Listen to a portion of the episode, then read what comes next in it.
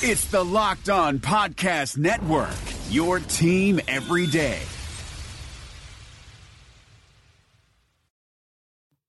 Today's show is sponsored by Talkspace, the online therapy company. For a fraction of the price of traditional therapy, you can pick an experienced, licensed therapist you relate to and feel comfortable with. Each and every therapist has at least a master's degree and has completed over 3,000 hours of supervised work. To match with your perfect therapist, go to Talkspace.com/boom. And to show your support for this podcast, use code BOOM to get $30 off your first month. That's BOOM. Talkspace.com/boom. BOOM. You are Locked On Vikings, your daily Minnesota Vikings podcast. Part of the Locked On Podcast Network. Your team every day.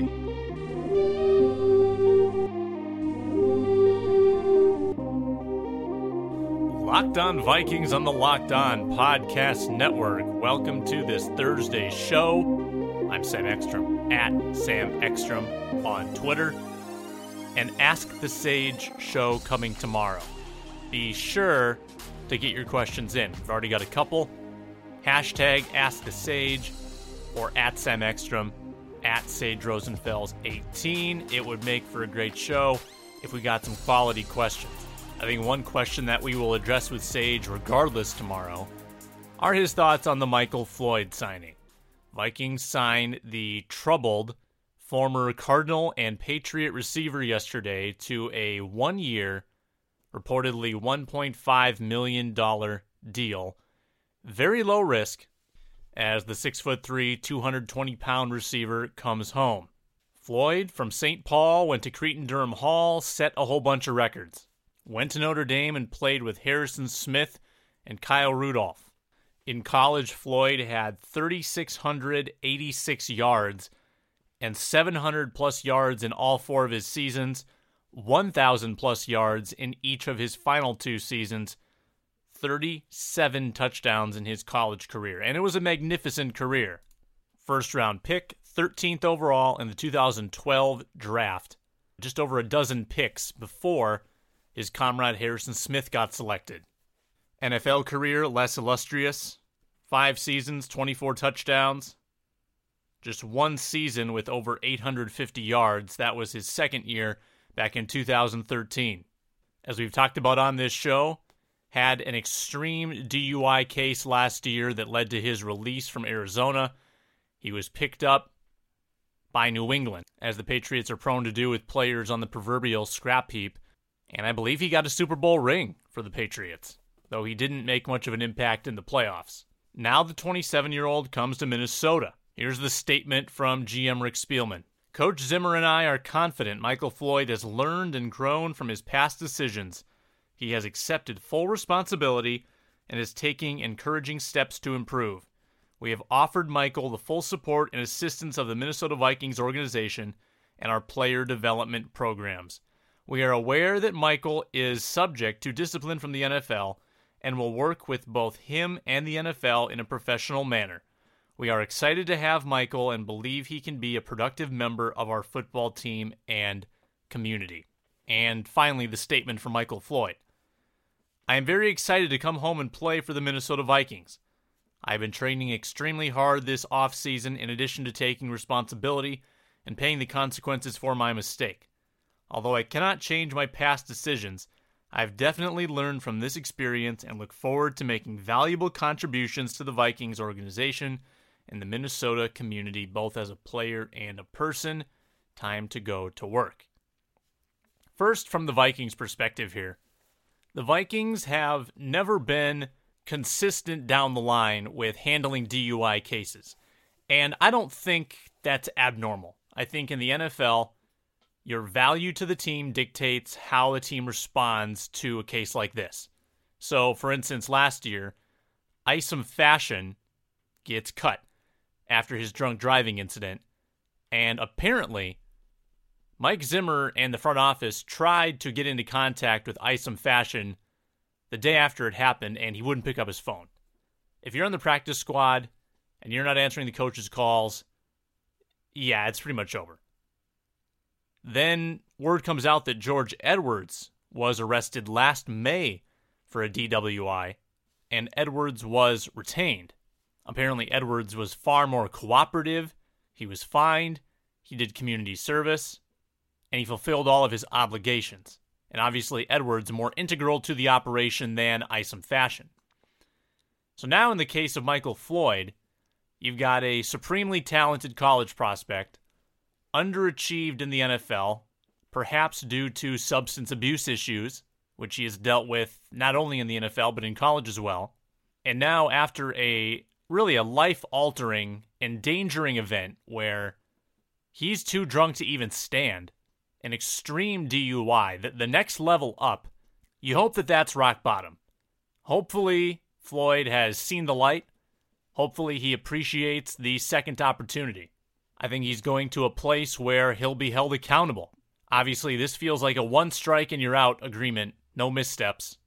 The Vikings don't need Floyd that badly that they're going to put up with any shenanigans.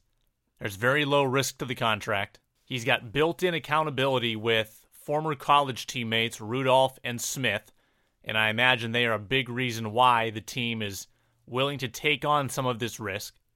And you've got your hometown fans. These are the fans that supported Floyd when he was the emerging high school star for Cretin-Derham Hall. So if this situation doesn't work out for Floyd, then his issues are far more deep-seated than we can imagine, and I hope he finds a way to work through them personally. Keep in mind, he has spent time in jail and is also on house arrest until June.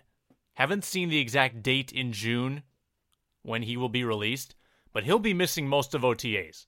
Not sure if he gets there for mandatory minicamp, but obviously Floyd is going to have to wait until training camp to show what he has. I'm sure the Vikings would be comfortable just rolling with Laquan Treadwell as their third wide receiver, Jarius Wright there as well. Michael Floyd, though, I think with good years left, has good size, he's strong, he's going to have to avoid some mental mistakes, going to have to avoid some drops. And perhaps the urgency of his situation could change matters. I think there's definitely reason to believe that he can be a productive member of the Vikings based on the people around him and based on the organization. Would I say Floyd is guaranteed a spot on the roster? No, I wouldn't. I think all things being the same, the Vikings would roll with Laquan Treadwell. And it'll be interesting to see if the Vikings are willing to keep Floyd on as a fifth or sixth wide receiver, because sure, the depth would be nice, but I'm not sure how much special teams Floyd is doing at this stage. Maybe he can still do punt team, kickoff team stuff, but it feels like the team would rather see Stacy Coley or Rodney Adams getting those reps and contributing on special teams in some way. So it feels to me like unless Floyd proves he can be the third or fourth wide receiver on this team, I just don't know where the role is for him. And obviously, that'll play itself out in training camp.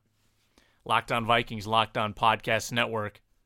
I want to chat about the offensive line position battles as well here before we conclude. Wrote about it at zonecoverage.com yesterday. You can find the full story.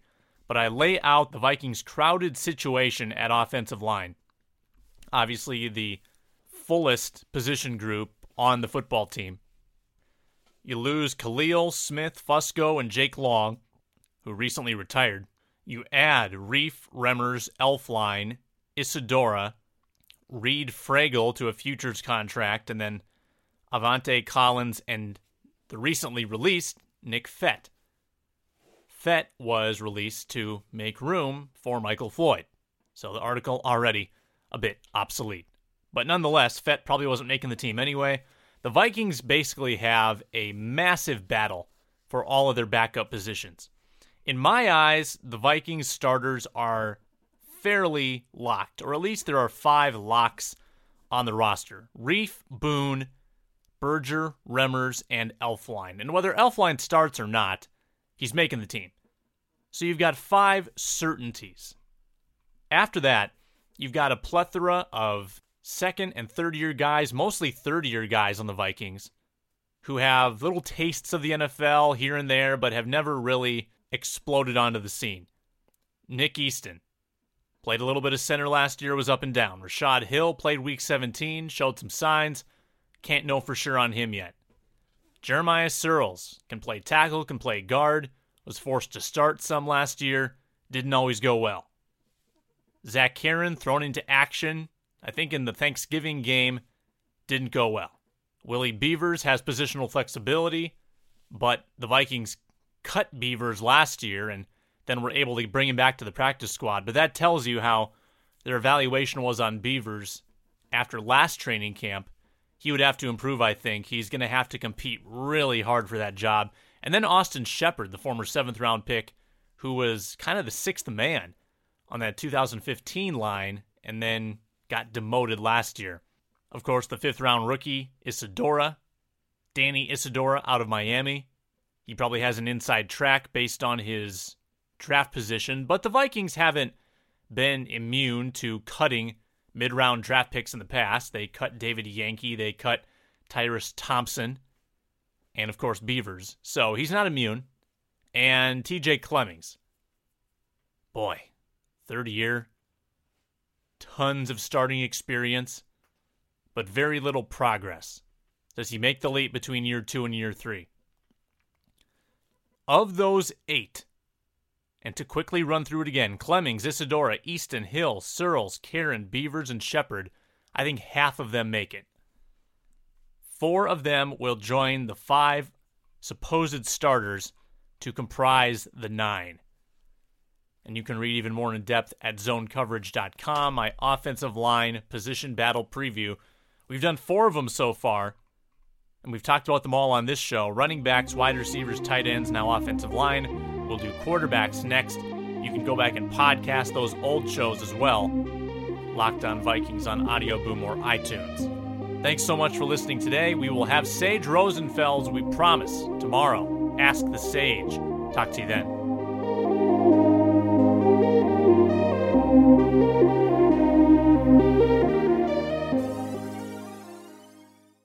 Is democracy in danger or decline? Condoleezza Rice, William Galston, and Carlos Gutierrez and others take on this question in the fall edition of The Catalyst, a journal of ideas from the Bush Institute. Surveys show Americans place less trust in institutions like the media and business. Others contend America has faced far more challenging periods and emerged strong. Leading policymakers, Bush Institute experts, and respected journalists take on this debate. Read about it at bushcenter.org/catalyst. Hey, Locked On Minnesota listeners. This is Tony Abbott here to tell you about the brand new Locked On Wild podcast, where my co-host Joe Booley and I break down the Minnesota Wild every single day. How can you listen? Just search for Locked On Wild in your favorite podcast app and subscribe to bring Locked On Wild to your device every day.